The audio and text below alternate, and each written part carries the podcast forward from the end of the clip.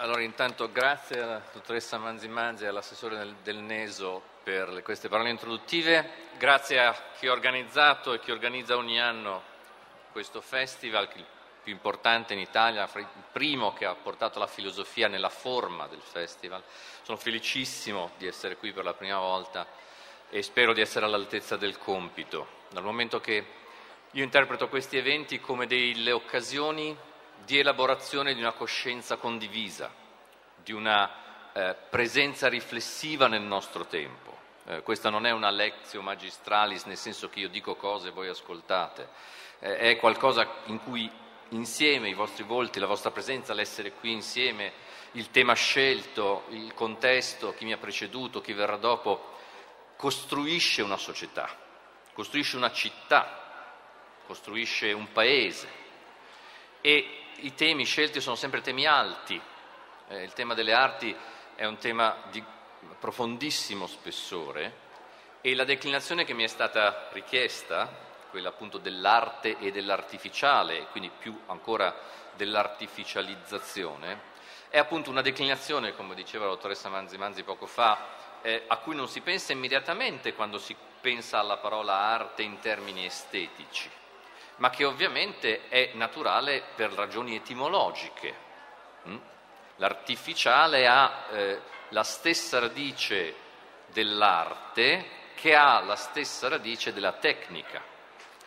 E sulla tecnica ci si è interrogati a lungo nel Novecento il tema della tecnica, l'essenza della tecnica, che come diceva Heidegger non è nulla di tecnico, è stato il tema emergente per la forza della storia cioè le grandi rivoluzioni scientifiche iniziate nel Settecento, esplose nell'Ottocento e dilagate nel Novecento, nel secolo breve, che è un secolo accelerato, per questo è breve, perché è un secolo in accelerazione e noi siamo in ulteriore accelerazione.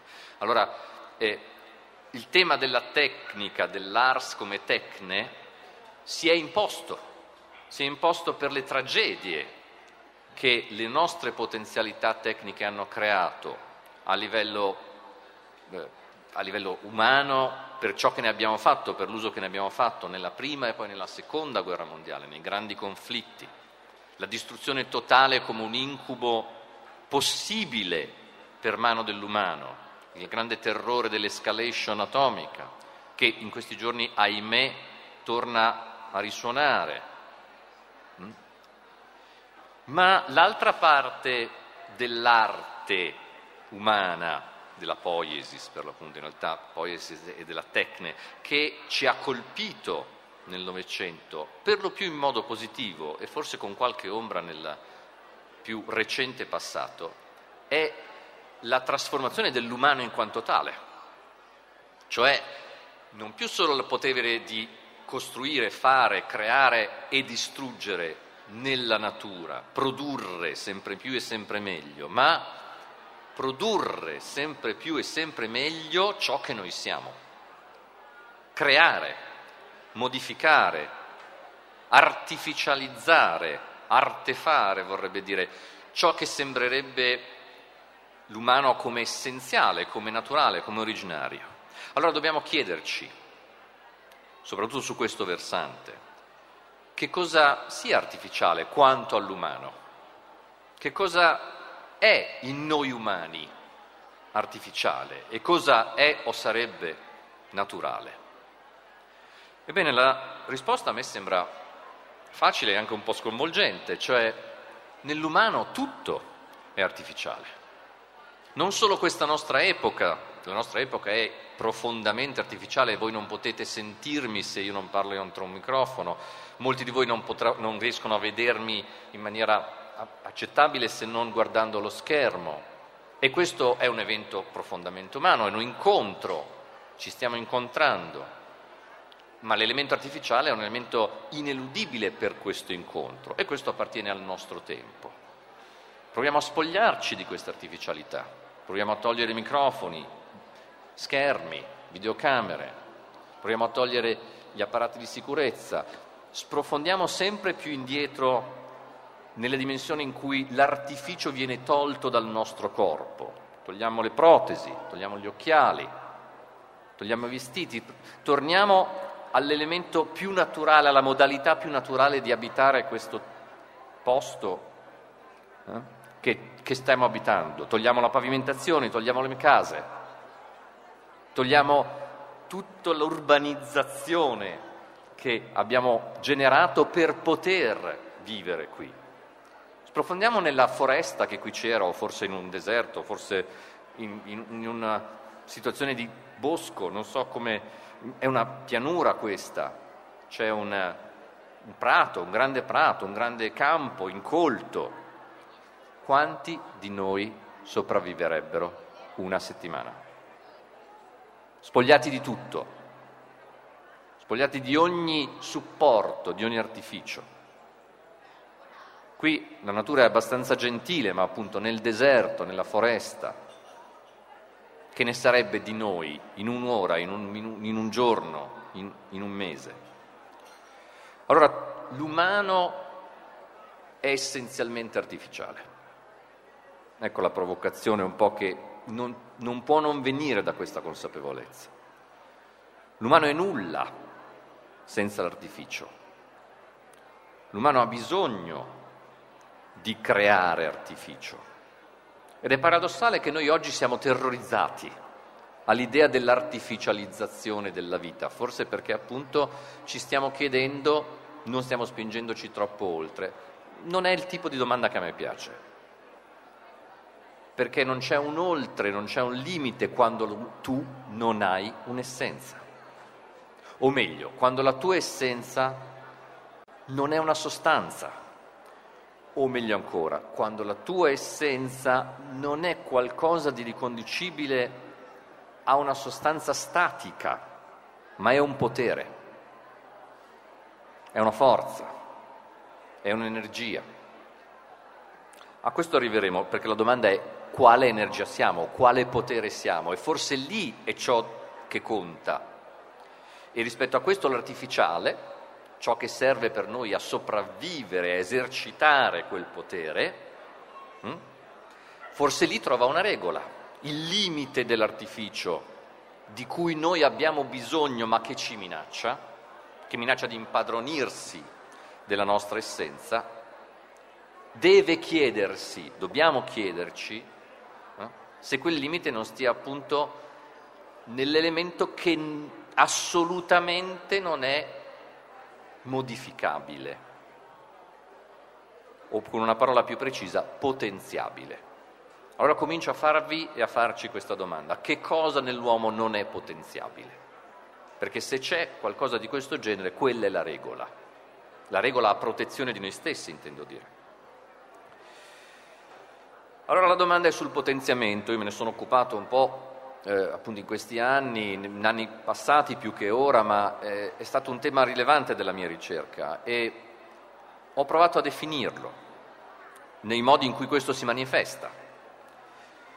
Il potenziamento si manifesta nei modi in cui lo viviamo, ne farò alcuni esempi fra poco, come l'insieme delle tecniche o delle arti, se volete, e dei metodi, non sono solo strumentazioni, sono anche modi di operare, addirittura stili di vita, l'insieme delle tecniche e dei metodi che mirano a incrementare, ad aumentare l'efficacia e l'efficienza delle facoltà umane, delle nostre capacità, delle nostre potenzialità. Questa definizione suona un po' ingegneristica, è un progetto ingegneristico, quello di incrementare la potenza di un macchinario. Mm? E in buona sostanza molte delle cose che vediamo accadere sotto l'etichetta di potenziamento, nel dibattito internazionale si usa appunto identificare quest'area come l'area dell'enhancement, mm? il potenziamento come innalzamento, come incremento della potenza. Allora, è in qualche modo un progetto ingegneristico, la, la, la, l'aumento e il potenziamento della macchina umana.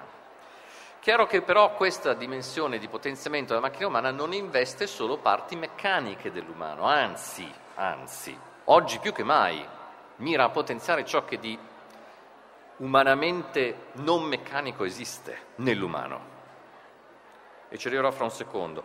Anzi, facciamo un piccolo panorama di alcune delle aree in cui si manifesta il potenziamento ad oggi possibile.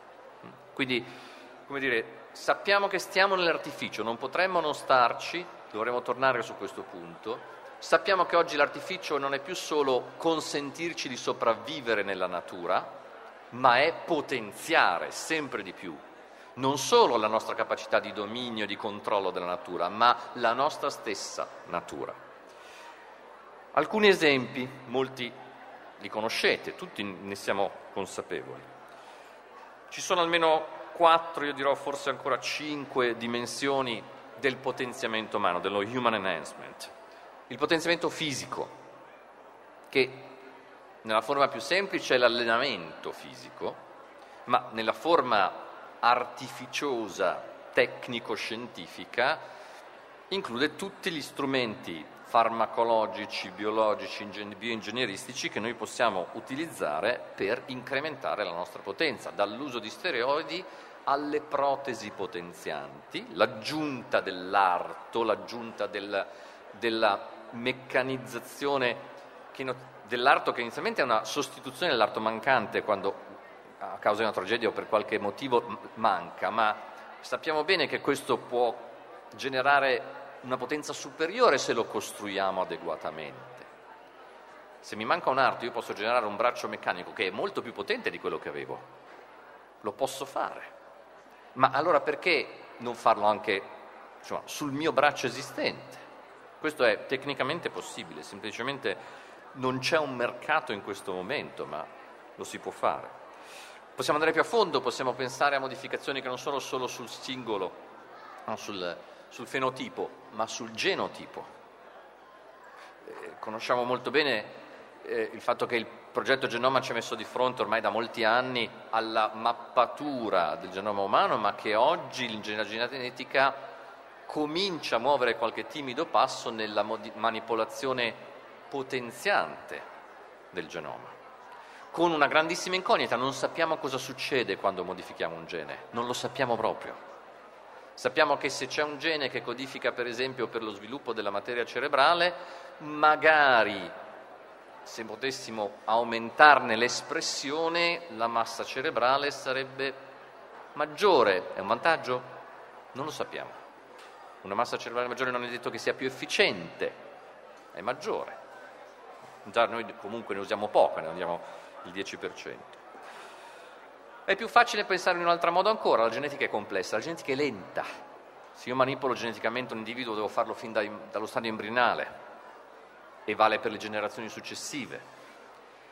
Eh, l'arto meccanico funziona, è ingegneristico, ma ancora di più l'arto o la capacità potenziata che eh, utilizza la biotecnologia nanotecnologica, il piccolo impianto, il piccolo aggeggio che stimola il muscolo per crescere, per esempio, o fornisce l'energia che manca. Secondo genere di potenziamenti possibili, quello dell'incremento della vita, il lifespan. Ne siamo testimoni, la vita media è aumentata grazie al miglioramento delle condizioni sanitarie, anche quello è artificio, semplice igiene, mm?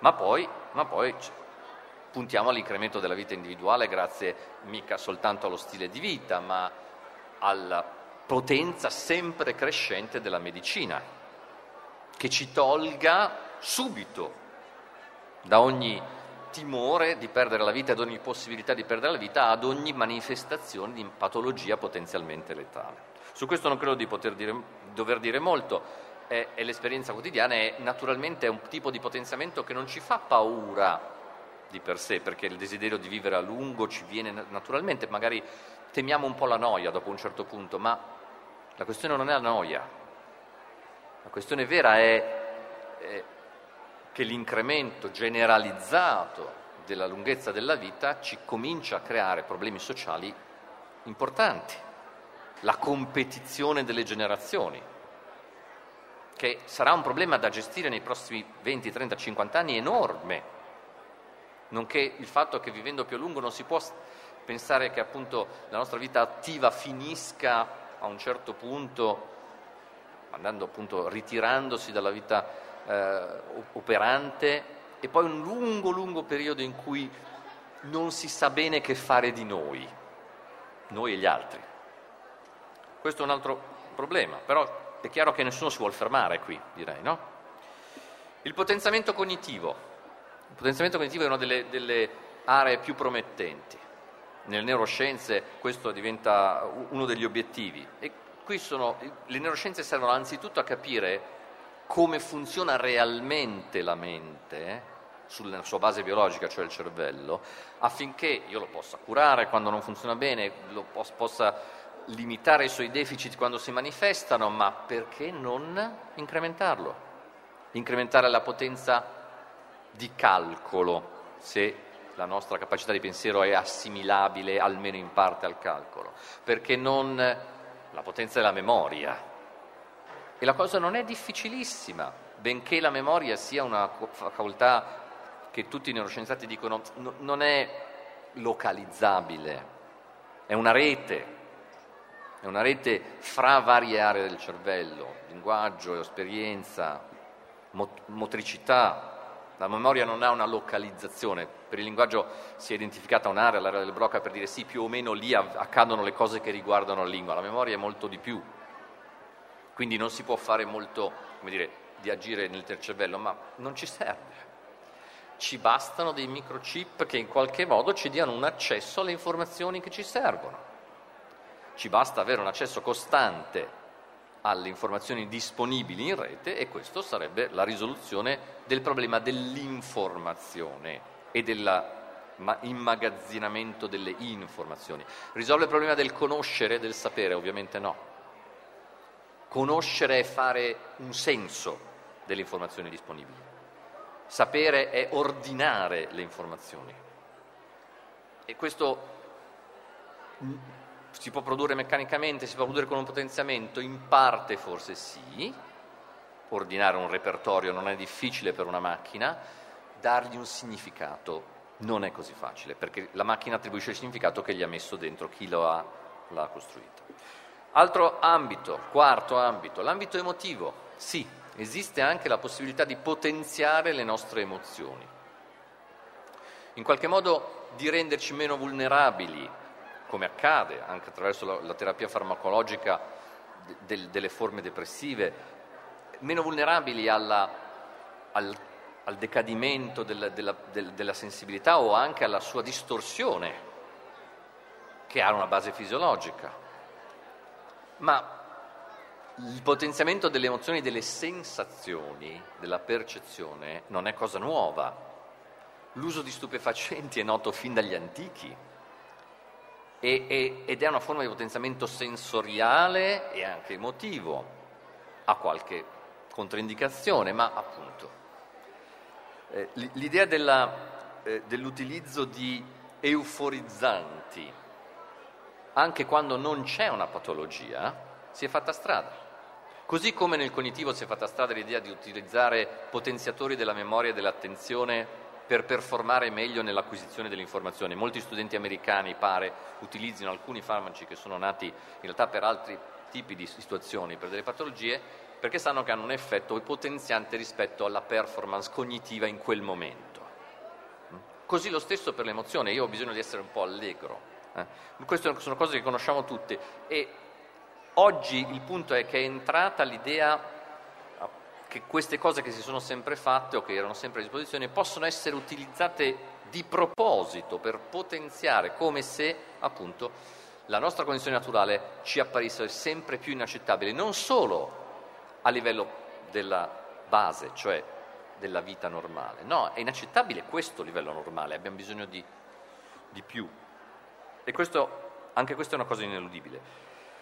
Un'ulteriore area che mi sembra importante oggi è il potenziamento della dimensione comunicativa esistenziale che ci viene non dalle biotecnologie, non dalla scienza, non dalla biologia, ma da ciò che usiamo quotidianamente, cioè appunto la tecnologia diffusa, mm, la tecnologia che io, chiamerei, io chiamo ormai tecnologia sociale, cioè appunto quella dei social, quella della comunicazione potenziata che consente di creare una dimensione di comunicazione infinitamente più ampia e potente che in passato. Il che è un vantaggio e uno svantaggio ovviamente, bisogna gestirla, bisogna anche, eh, come dire, imparare che è la replica di tutte le distorsioni che noi incontriamo nella comunicazione vis-à-vis. Anche questo appartiene al potenziamento umano. Eh, fa parte di queste aree, è sottesa, eh, l'arte, proprio l'espressione artistica nel senso estetico del termine, come potenziamento dell'umano. L'arte non è solo quell'esperienza, quella modalità in cui si cerca di far apparire, no? Avete appena ascoltato Massimo Cacciari, di far apparire l'essenza della cosa o, o dal momento che non può apparire generarla, cogliere la forma essenziale, andare oltre essa, andare all'essenziale del, di, di, ciò che non appare e non può apparire e dire che non appare col gesto che non la fa apparire. Il gesto disperato di Fontana che taglia la tela è un gesto disperato, no? ma è il gesto appunto che dice di questo dobbiamo dire. No? Beh, questo è un artificio, cioè questo è l'arte, anche qui nella dimensione del potenziamento del modo di abitare il mondo con un attraversamento di senso. E però questo ci dice già qualcosa di più rispetto al mero potenziamento tecnico. Ecco dove arte e tecnica si separano. L'arte nel senso estetico mantiene la domanda di senso al centro. La tecnica come potenziamento, come mero incremento del potere, rimuove la domanda sul senso, la demanda agli individui, i quali però devono farsela questa domanda. E noi siamo qui per farcela, cioè, questo è ciò che ci dobbiamo chiedere. Allora, per parlare di questo, eh, continuare a parlare di questo, faccio, voglio appoggiarmi a alcuni pezzi della tradizione filosofica. In primo luogo, eh, l'artificio appartiene essenzialmente al progetto. L'umano deve progettare per abitare, per vivere. Il progetto, nella sua forma più estrema, è il progetto della città ideale, della società ideale, è l'utopia. Ora, la tradizione della letteratura utopica è nella cultura occidentale fortissima, profondissima e poggia sulla consapevolezza dell'inanità, dell'inermità dell'umano. Una testimonianza di questo si ha nella Protagora di Platone, quando Platone rinarra il mito di Prometeo, che già sta in Eschilo. Eschilo però non narra l'antefatto No? L'antefatto è che, Eschilo, che Prometeo ha rubato il fuoco agli dei e viene per questo punito, incatenato alla roccia, eh, sotto il sole cocente e il freddo della notte, con l'aquila che gli divora il fegato. Perché ha rubato il fuoco agli dei Prometeo? Ecco, Platone rinarra questo antefatto che è noto, cioè, e, cioè che era successo un pasticcio, un disastro. Epimeteo e Prometeo, titani, sono incaricati da Zeus di distribuire le facoltà ai viventi.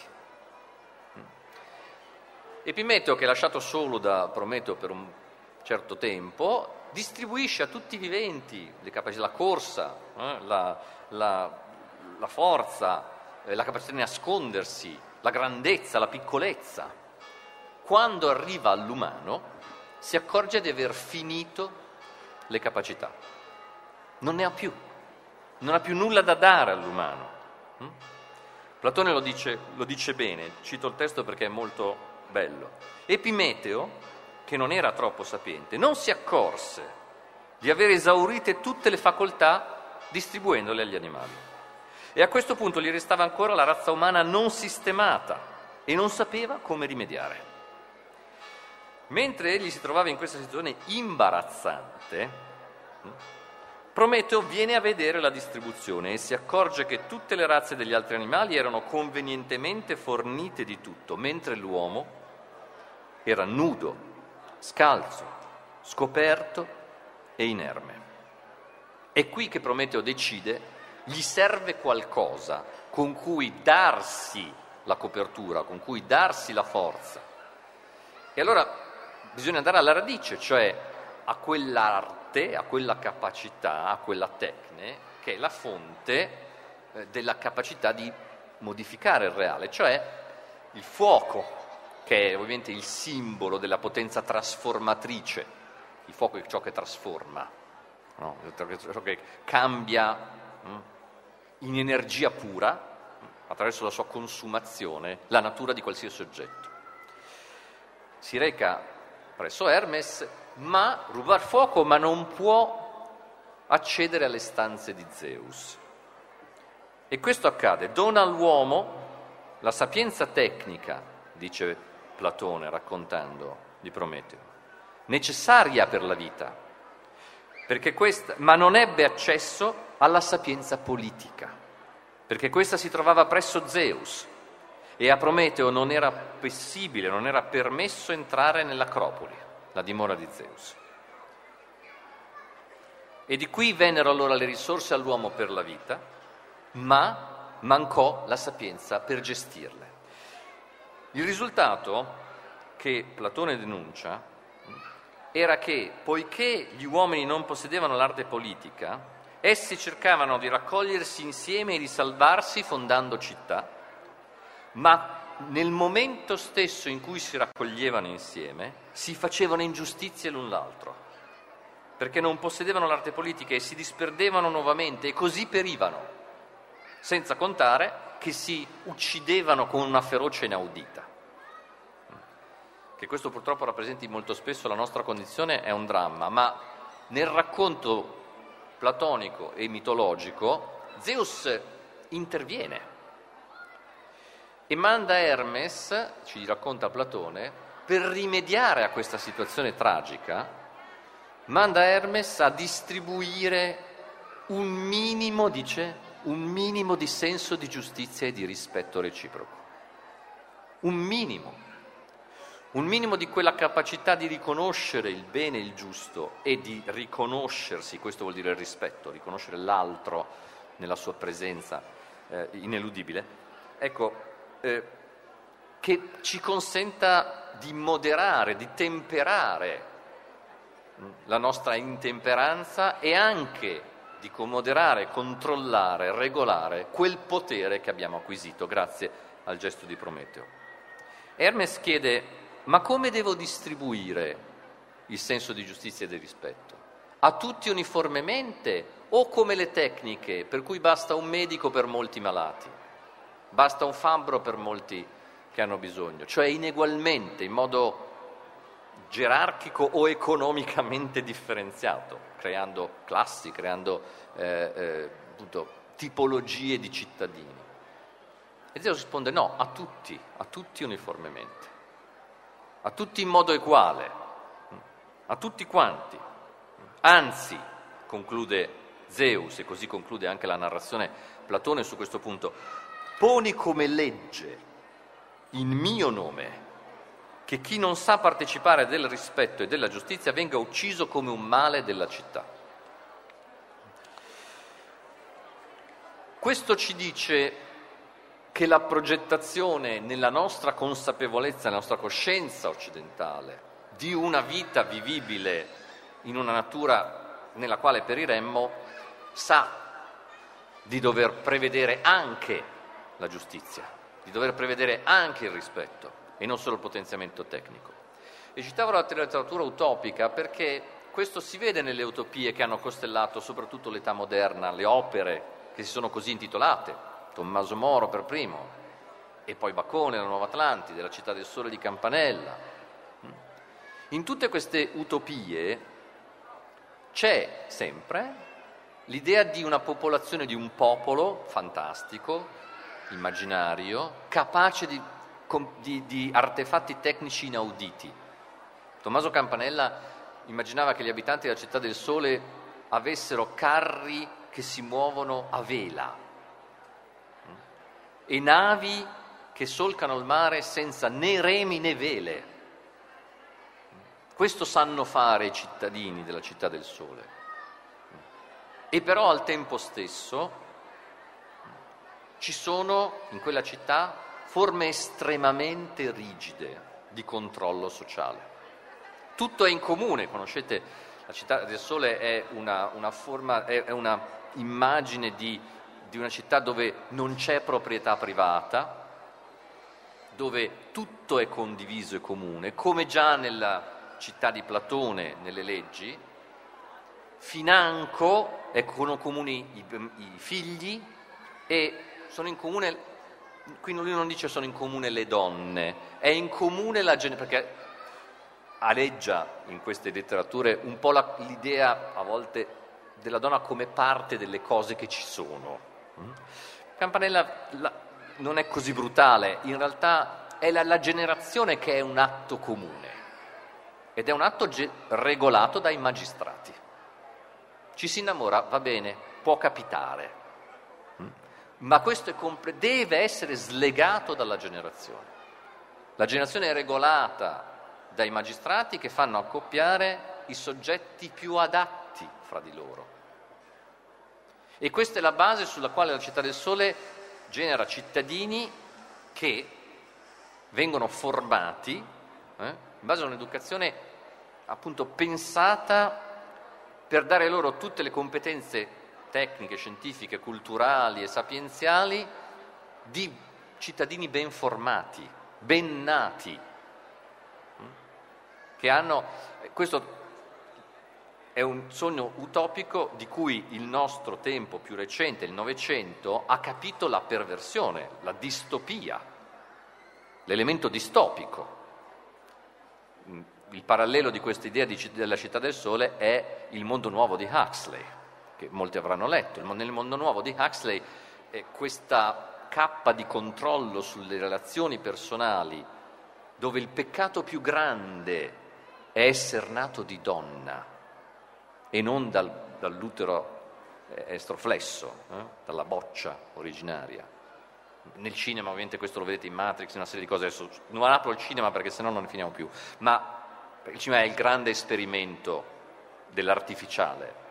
E dico solo questo, oggi il cinema può permettersi l'esperimento dell'immaginazione, della prefigurazione dell'artificiale assoluto, perché non ha più alcun rapporto con l'immagine naturale, perché non è più nemmeno imprimatura no, sulla, sulla, sulla, pellicola di alcunché, è interamente digitale.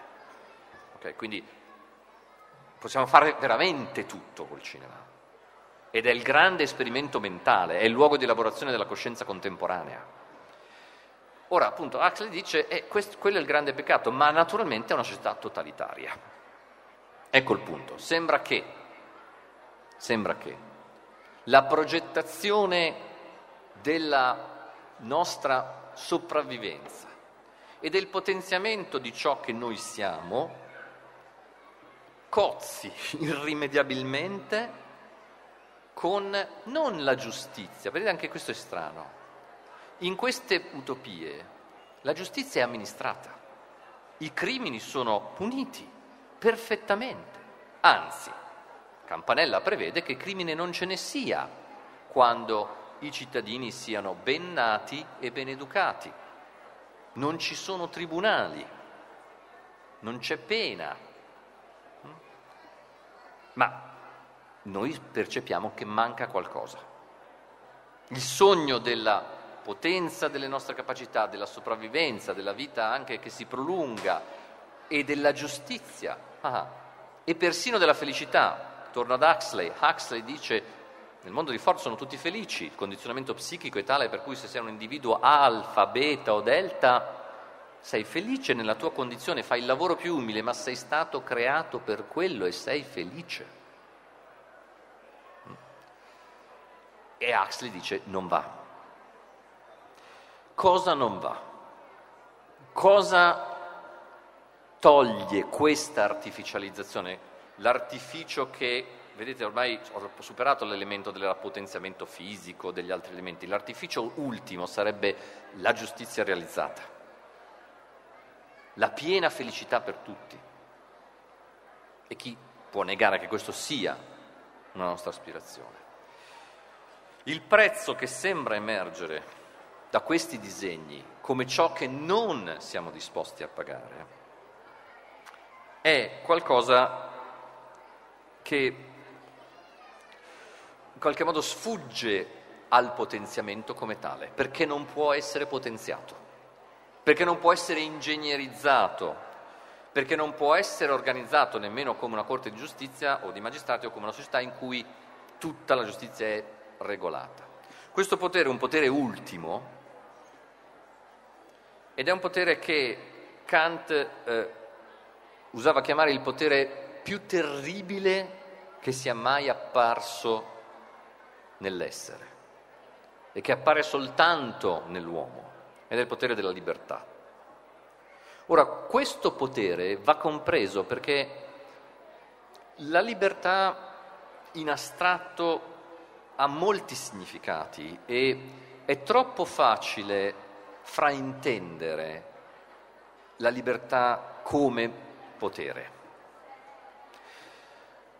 Io pongo qui una distinzione che eh, Kant in qualche modo impli- implicitamente fa ma che non sviluppa in pieno e che però è, è cruciale per il nostro tempo ed è cruciale per la eh, nostra scelta di vita ogni, ogni giorno, cioè la distinzione fra il potere d'essere liberi, il potere stesso che la libertà è, la libertà come potere, Kant dice è un potere incondizionato, unbedingte, senza, cioè senza contorno, senza limite, infinito, assoluto, totale.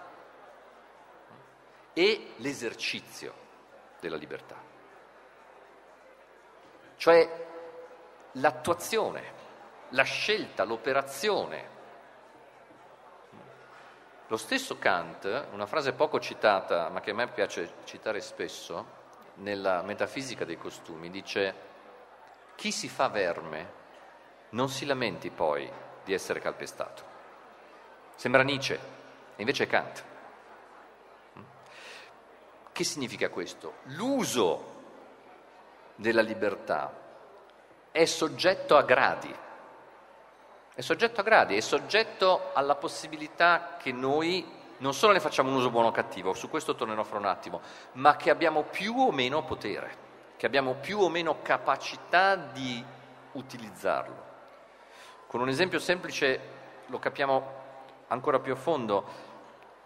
È certamente vero che io ho più libertà se posso scegliere fra tre cinque cose invece che una, verso una sola.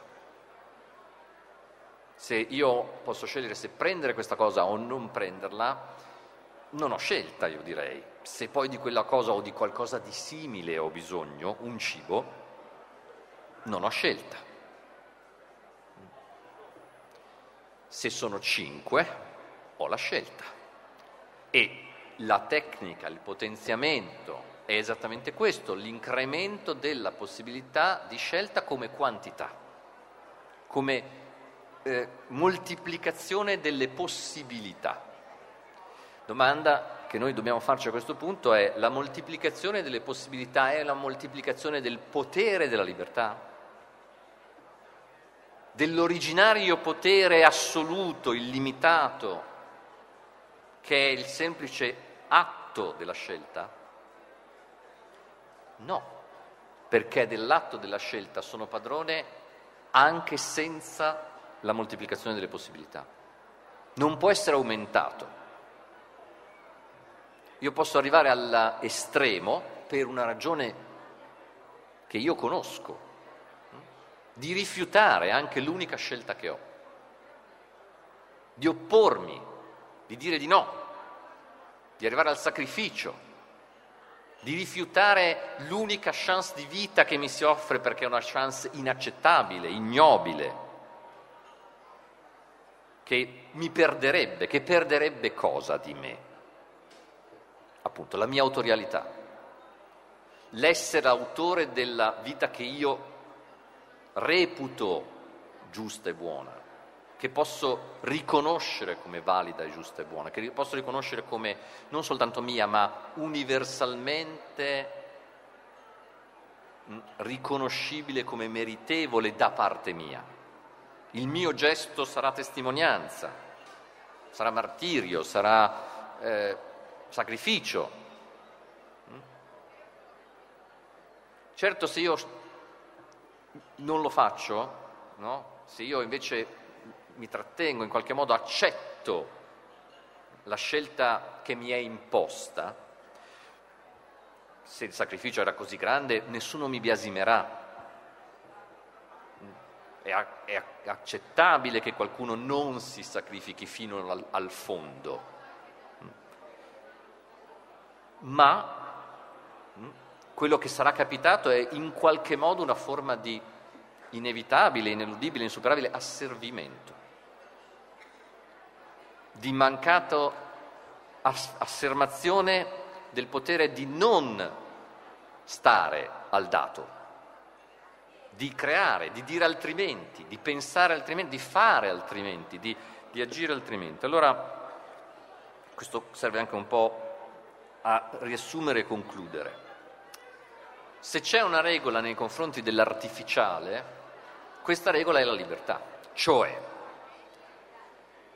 per conto mio, possiamo accettare e utilizzare e non essere intimoriti da tante forme di potenziamento cognitivo, emotivo, dell'età, della biologia, finché e fin tanto che questi non sono una minaccia concreta, operativa, reale al nostro essere liberi, al nostro saper esercitare la libertà, perché quel potere non ce lo toglie nessuno. Anche qui attenzione, la, la, il potere della libertà è un potere assoluto e incoercibile, indelimitabile, gli stoici lo, capivano, lo sapevano bene, l'hanno celebrato inaffondabile per certi versi, ma l'esercizio della libertà può essere molto coartato, anche per eccesso di scelte, anche per eccesso di informazioni, per eccesso di possibilità, per incapacità a gestire la cosa, oppure perché quel potere che ci viene incontro per aiutarci a esercitare la libertà come potenza ci sovrasta. Questo dicono le distopie. Questo, queste le distopie nel Novecento, appunto, oltre al mondo nuovo, eh, 1984 che è più politica, ma insomma è, è più Huxley che coglie il punto. La consapevolezza nostra contemporanea, anche Matrix va in questa direzione, no? è, è, quella per cui se la potenza che ci serve e, e che continuiamo a voler avere in misura sempre maggiore, non ha la regola del lasciare sempre aperta invece la libertà per buone ragioni, la libertà per la, la, l'attestazione del nostro essere umani anzitutto. E questo, questo è, è ciò che deve farci timore, non quindi la tecnica come tale. Io non, non, appartengo in nessun modo alla schiera di quei filosofi che temono la tecnica con la T maiuscola come un destino che ci sovrasterà e ci farà perire, perché questo è il destino dell'Occidente. Il nostro destino è essere tecnici, ma lo è stato da sempre, e lo è perché siamo umani, non perché siamo l'Occidente. Il punto è, questo è un destino in cui si gioca la nostra partita. Il destino è che saremo noi a decidere, questo è il destino. Il punto è sapere che è la decisione che è il cuore della questione. Allora il, il criterio è tutto ciò che è accettabile tutto ciò che non riduce, impoverisce, devia, altera, manipola la nostra capacità di decidere. Quello che non la inganna, che non la fuorvia. E questo è una regola generale, talmente generale, che io rifuggo un po', penso che dovremmo rifugire un po', da giudizi troppo netti che da questo criterio cerchere, potremmo cercare di derivare per dire questa tecnica sì e questa no. Questa sì e questa no, perché dipende dalle circostanze perché dipende dal, dal, dal modo in cui incide no, quella tecnica sulle nostre situazioni. Faccio due esempi e chiudo. In anni passati questa cosa adesso è un po' superata, ma il tema della generazione artificiale, oggi diciamo procreazione assistita, e le varie forme in cui questo è possibile, eh, tecnicamente. È insensato affrontare la cosa in termini di è naturale o non lo è. La questione è a quali spazi di libertà corrisponde e quali spazi di libertà impedisce, quali spazi di decisione e di riconoscimento apre e quali devia, deforma.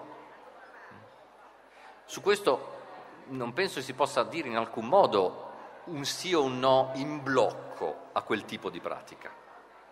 Si dirà un sì che richiede come verifica le condizioni in cui non sia un delirio eh, di onnipotenza della coppia a comandare il figlio artificiale ad ogni costo, se lo vogliamo chiamare così, ma non sia nemmeno l'ossessione della, natura- della naturalità assoluta a impedire alla coppia che non riesce naturalmente di accedere a un ausilio, che non è diverso da questo ausilio qua, dagli occhiali. Diverso è il caso invece in cui pensiamo cose in cui la libertà è subito in gioco. Per esempio ho personalmente una posizione, non sono ovviamente il solo, è molto diffusa questa posizione, contraria in generale all'idea della clonazione perché la clonazione non è semplicemente la ripetizione, la ricreazione di un individuo già visto, e va bene. Perché non avere più Mozart? Perché non avere più Massimo Cacciari, insomma, o altri? Ecco. Eh, il punto è che tu, quando punti a generare il nuovo Mozart, ti aspetti Mozart e pretendi che il tuo investimento tecnico, economico, sociale, emotivo, personale non ti deluda. Se il tuo giovane Mozart a tre anni si rifiuta di stare al pianoforte e preferisce coltivare, giocare con le macchinine e poi diventa un coltivatore di orchidee, tu sarai deluso. È questo che non va nella clonazione, perché la clonazione vuole il modello, non vuole l'individuo che ne esce. Noi sappiamo benissimo, tra l'altro lo sapete tutti, che il clone è geneticamente un clone, ma le nostre preferenze, le nostre abilità sono solo in parte dipendenti dal genoma. Il genoma non è, come tutti sappiamo, quella macchina deterministica che ci fa replicare esattamente all'identico ciò che il genoma precedente ha fatto, tutt'altro, perché l'interazione gene-ambiente è ovviamente la regola. Eh, il genoma è solo uno spartito su cui si posano una serie di note che sono le circostanze che fanno l'individuo. Oh, allora, è ovvio quindi, è, è da aspettarsi che il clone del personaggio che noi andiamo a creare sarà altro. Ma allora perché farlo? E soprattutto qual è l'effetto? L'effetto sulla libertà di quell'individuo è che noi rifiuteremo il fatto che lui voglia essere diverso. Ecco, questo è per mostrare l'applicazione di un criterio che ho detto è talmente generale che forse è pericoloso trarne delle conseguenze. Ma ho cercato di farlo anche perché non è un criterio astratto. Sembra formale tutto ciò che non manipola, devia, impedisce l'esercizio della libertà, ma se, se, lo proviamo a pensare nel concreto rispetto alle singole situazioni, ai, ecco, è, in qualche caso riusciamo a identificare un tipo di tecnica che forse di fatto non ci consentirà mai di ampliare la libertà e la clonazione mi sembra un tipo di questo. In altri casi no, non lo puoi sapere. In altri casi potenziare la memoria. Se potessi, ragazzi, perché no? Cioè, leggo molto ma dimentico ancora di più. E allora dove sta il problema? Se però io co- comprendo, ma non lo so a priori, che il potenziamento della memoria mi rende ossessivo, mi lega inestricabilmente, insuperabilmente ai miei traumi, mi impedisce di ricrearmi. Questa è una cosa che Nietzsche aveva capito molto bene. Nietzsche, eh, nelle considerazioni attuali, citando Leopardi sotto sotto, no, non esplicitamente, richiama quella scena del pastore errante dell'Asia dove Leopardi dice Beato tu gregge che eh, non hai coscienza, no? e invece sono qui con la mia noia a sapere che sono destinato in questa terra a soffrire la natura matrigna, eccetera. Nietzsche riprende quel passo e dice, il pastore guarda il gregge e dice, ma tu perché sei qui e che ci faccio io?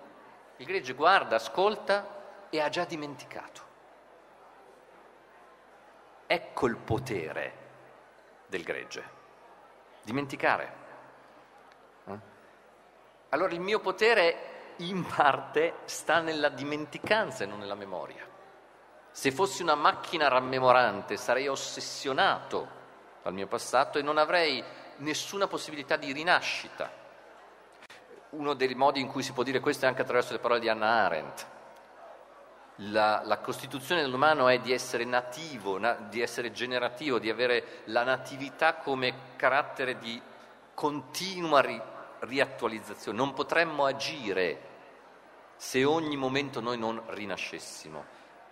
Non potremmo agire se non ci fosse il perdono, cioè se non fossero dimenticate, o meglio, superate le nostre colpe. Mm? Tra, dimenticate nel senso che non le facciamo più valere come tua identità. Tu sei colui che ha commesso la colpa. Questo dice la colpa. E il perdono dice sì, ma tu sei anche altro.